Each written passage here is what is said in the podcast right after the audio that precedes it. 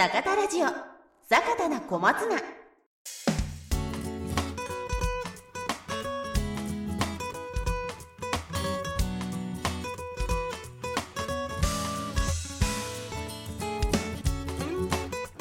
皆さんこんにちは。この番組は花は心の栄養、野菜は体の栄養、株式会社坂田の種のポッドキャスト番組、坂田な小松菜です。本日のパーソナリティは小松菜営業担当の伊藤、そして育種担当の谷村です。よろしくお願いします。よろしくお願いいたします。谷村さん、今日はですね、記念すべき第1回ということなんですけれども、ね、はい、我々一応この会社で小松菜に携わってるということもありまして、はい、やっぱり小松菜の魅力って日々感じてます？まあ一応感じてますね、はい、ですのでやっぱりこの小松菜に携わってきたからこその何気ない会話からちょっと小松菜の魅力が出てくればいいなと思いまして、はい、で早速なんですけれども、育種についてちょっと教えてもらえますか？どんな仕事をしてるんですかね？よく言われるのが、犬とか猫のブリーダーとか、いわゆる育種家って、ブリーダーって言われる仕事で、そうですね、よく聞きますね。簡単に言うと品種改良ですね。野菜の品種だったり、花の品種だったり、もちろん動物とかもありますけど、小松菜の育種っていうところで、小松菜が例えばより収量たくさん、取れるようにしましょうとか、早く生育するようにしましょうとか、病気に強いものを作りましょうとかっていうのを、坂田の種という会社の中で行っているのが、ブリーダーっていう、人間になります。ありがとうございます。それでしたらやはりですね、一般のですね、方よりも小松菜には携わっていると思いますので、もうまずですね、やはり小松菜について語っていただければと思います。はい、小松菜、大体の人がみんなスーパー行って、野菜コーナーで、行くと葉っぱですよね。いわゆる葉物の野菜として、売ってるのは見るかなと思います。ほうれん草とかチンゲン菜とか、いろいろ葉っぱもんがある中でも、かなり定番な野菜っていうのがこの小松菜になるのかなと思います。はい。で、そんな中で小松菜なんですけれども、油中というところで、株とか白菜、そういったのとも仲間になるんですかね？そうですね。いわゆる油中、いわゆる昔だと十字花科って言われてたような、黄色い花が春になったら咲く、房総半島とかでもね、よく油菜とか見に来る方いらっしゃるんですけど、その仲間で、いわゆる油菜属ブラシカの、ラパと言われる、種の中に、小松菜があると。で、その中で小松菜、白菜、カブ、ターサイ、チンゲン菜、パクチョイ、水菜、こういったのが実は仲間で、実は全部同じグループ、いわゆるうちらのブリーダー業界でいうところの交雑すると、組み合わせられるっていうところの中の一つに小松菜があるっていうところで、近いグループだとあと大根とかキャベツとかもあるんですが、少し離れたグループ、同じ油中だけどっていう感じの野菜の一つですね。なるほど。で、小松菜いつでもスーパーで見られるということなんですけれども、旬って小松菜あるんですかね？いや、難しいですね。今いわゆる小松菜のルーツ的なところから考えていくと、よく関東でやっぱりお雑煮、正月のお雑煮に入れて食べてたっていうふうに言われているので、やっぱり12月とか1月ぐらい、秋から冬、寒さにあたってちょっと美味しくなりますよっていうような野菜かなと思います。ただ、今は周年、要はもう春夏秋冬問わず、作られて食べられてるっていうところで、そういった意味では、いい意味では旬がないようなお野菜にはなってきてるのかなと思います。そうですね。私も小松菜といったら関東のお雑煮っていうイメージが強いんですけれども、実は私ちっちゃい頃あんまり小松菜食べなかったんですね。っていうのは私三重県出身、関西人で、ここに谷村さんも関西人だと思うんですけれども、そうですね、大阪ですね。小松菜ちっちゃい頃食べました？いや、大嫌いでしたね。そうですよね、はい、そうですよねっていうのもおかしいんですけれども、小松菜はなかなか子供の頃食べなかったんですよ。で、お雑煮といってもですね、私の家ではほうれん草が使われておりましたので、なかなか今周年でスーパーに並んでるとはいえどもですね、子供の頃あんま食べなかったなーっていうのがあるんですよ。ただですね、子供もできまして、スーパーに行って買い物します、で必ずやっぱ葉っぱもの買いますよねって言った時にやっぱ小松菜買うんですよね、なので1週間に1回ぐらい小松菜は買うようになってまして、そういった意味では小松菜を食べる機会買う機会っていうのはやっぱり増えてきたのかなっていうふうに私は思ってまして、で、それの一つの要因としましてはやっぱり周年いつでも作れますし比較的安価で買える、そういったところがですね小松菜の特徴としてありますので食べるようになってきてるのかなというふうにも思いますね。あとはねいろんな料理とかにも使えるっていうのもね、そうですね、やっぱり小松菜のいいとこですし、なんか下茹でせずに。ほうれん草とかねちょっとやっぱアクが強いから一回入れてから使ったりとかっていう方もいると思うんですけど、小松菜だったらそのままもう鍋にぶち込んで炒めても、湯がいてるだけでお醤油かけたって美味しいっていうような、手軽に使えるっていうところ、そうですね、あとは生でもね最近スムージーとか使ったりとかしてますんで、そうですね、そういう意味じゃやっぱり使い勝手がいいっていうところも大きなメリットかなと思いますね。確かに小松菜いろんな料理に使われますもんね。確かに最近流行ってるスムージーにも入ってますし、炒めても美味しいですし、いろんな食べ方ができるって言ったのも一つ大きな魅力ですね。あとはよく、これも諸説あるって言われてますけど、小松菜っていう名前の由来で、いわゆる一般的に言われているのが小松川っていう東京の地域があって、首都高とのジャンクションかなんかあるところ、ね、ありますね。関東の人だったらご存知かと思うんですけど、そこの辺の地域が名前の由来になったと言われているような説だったりとか、あと芸能人の小松菜奈さんですね。そうですね。そこから名前が小松菜っていうのがついたとか。そういった諸説があるらしい。それやったら小松菜何歳やねん。ありがとうございます。ただこの小松菜のネタを入れたいがダメだけにこれ言ったってだけですからね。私も大好きなんで、小松菜さんには活躍を期待しておりますよね。もしこのポッドキャストがうまくいけばひょっとしたら最初のそうですね、なんちゃらなラジオみたいなところを全部ちょっと小松菜さんに一言言っていただけないかなっていうふうにそうですね、お待ちしておりますので、ぜひプラチナムプロダクションの方よろしくお願いします。はい、すみません。はい、ありがとうございます。やっぱりこの秋冬ですね、お雑煮の食べる時期、こういったところが旬かなっていう感じですかね。そうですね。で、旬の野菜って一般的にやっぱ旬のものは美味しいというふうに言われますけれども、そうすると食べてて美味しいのもやっぱり秋とか冬に先ほど言ったような時期に食べるのが美味しいですかね。なんとなく人間がそういうふうに感じてるだけっていうところもあるかもしれないですけど。やっぱりちょっと寒さが当たって甘くなって、糖度が高くなってるようなイメージ。このイメージがやっぱり結局大事なところで、そういう時期に、栄養がたっぷり入ってる小松菜を食べてるんだっていう、野菜食ってやってるんだっていうその満足感みたいなところ。そうですね。そういうところも、同時に満たしてくれるっていうのが、小松菜のいいとこでもあるのかなっていう気がするので。そうですね。あ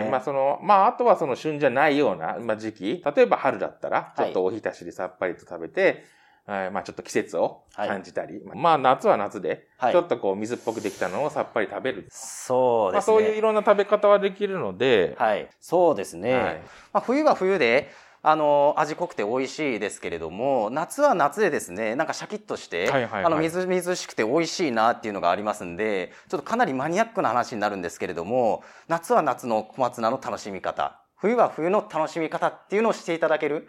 これ分かる人いないかもしれないですけど、そういった食べ方の楽しみ方も小松菜あるのかなというふうに思いますね。そうですね。この仕事してると結構畑でちぎってもう軸をそのままバリッと食べるっていうことあるんですけれども、それが結構僕好きで。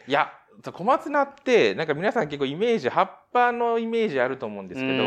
個人的にはやっぱり軸好きなんですよね。そうですよね。で、特に他の葉物野菜もそうですけど、意外と軸の方が美味しかったり食べやすくて癖がなくてってパターンで、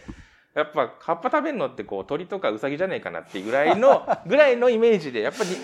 べて美味しいのは軸じゃないかなって個人的には思ったりしてます。そうですね。ここだけで盛り上がってるかもしれないんですけど、実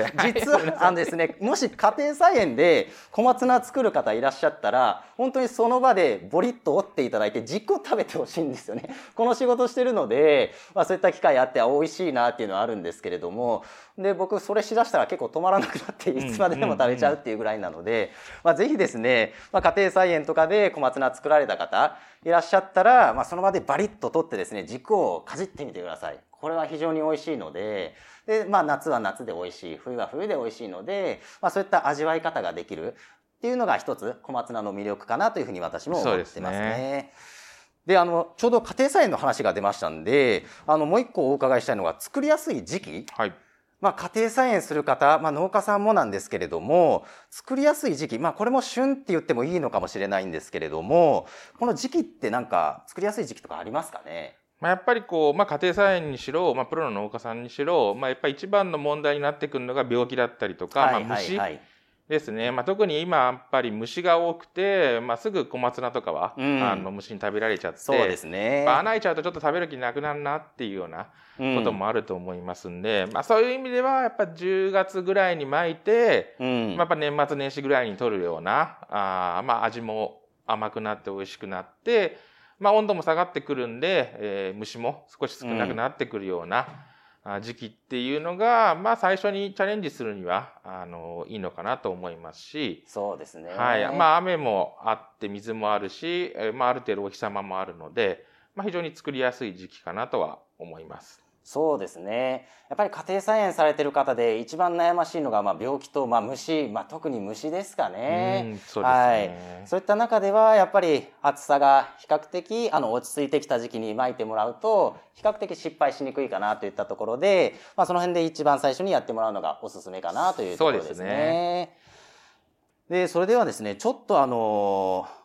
テーマといいますか、話題が変わるかもしれないんですけれども、私冒頭にですね、野菜は体の栄養というふうに申し上げましたけれども、小松菜のですね、栄養価について何かご存知のことがあったら教えていただけますか？はい。やっぱビタミンがたくさん入ってる。ビタミン、はい。で、ミネラル。はい。鉄分。はい。あとやっぱりカルシウムですね。カルシウムですね。カルシウムがたくさん入ってるっていうところ、栄養が入ってるんで、やっぱり給食とか、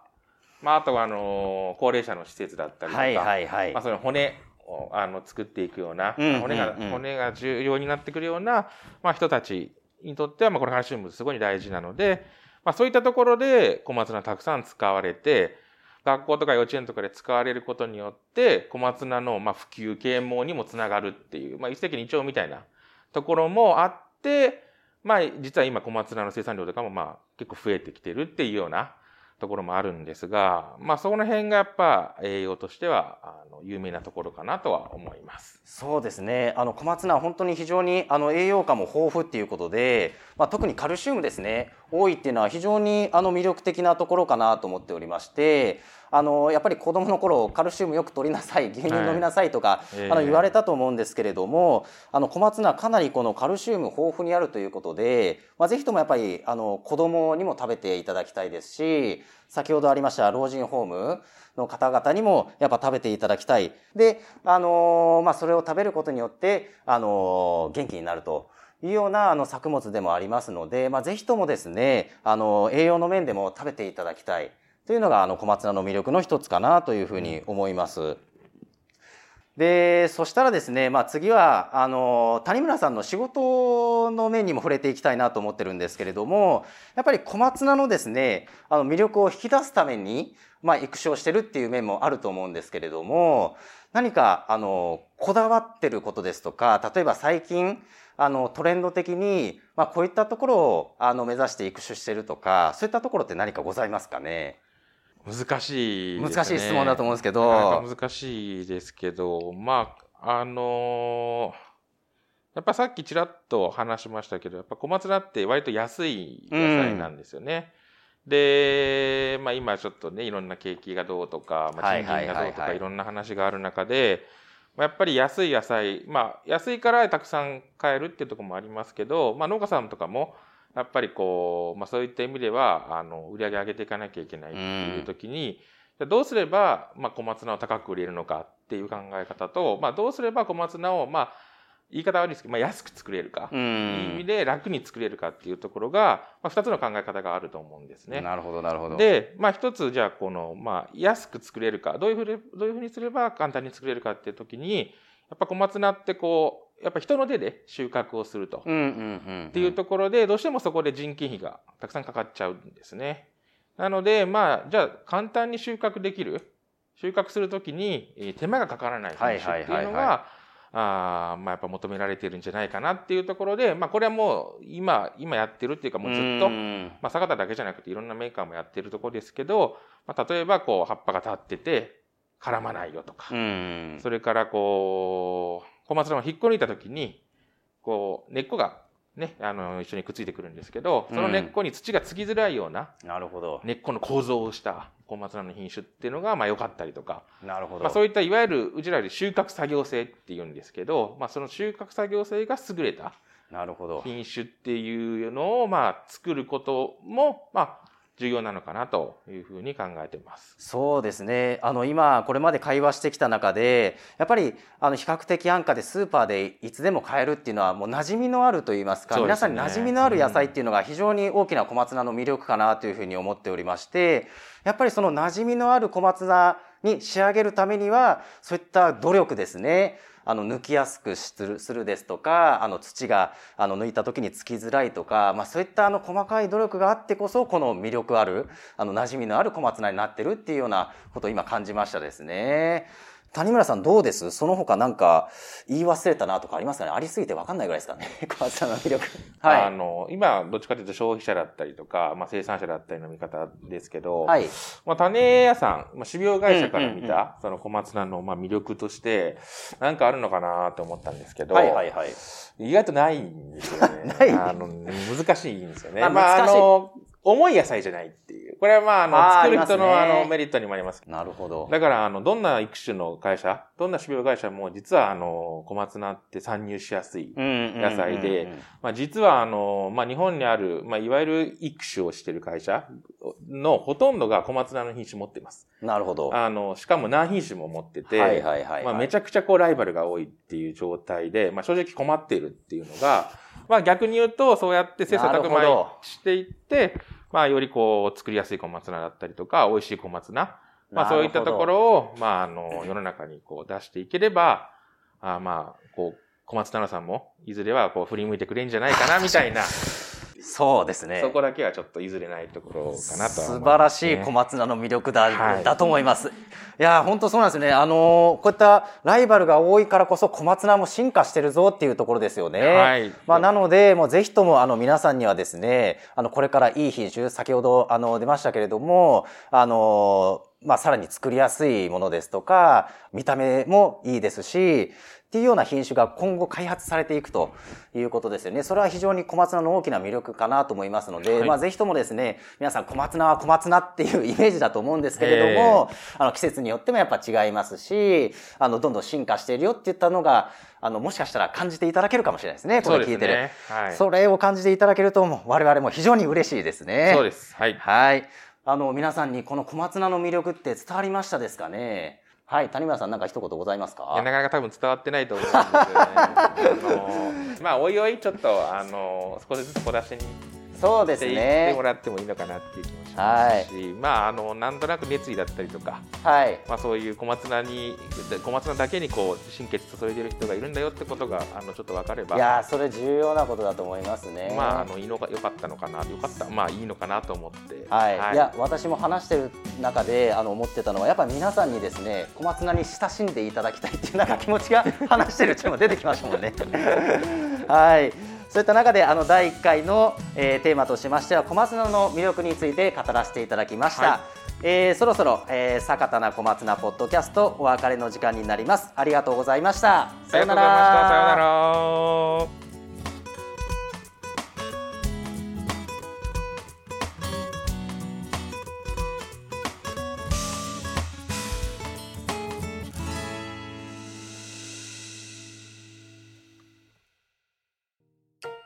田の種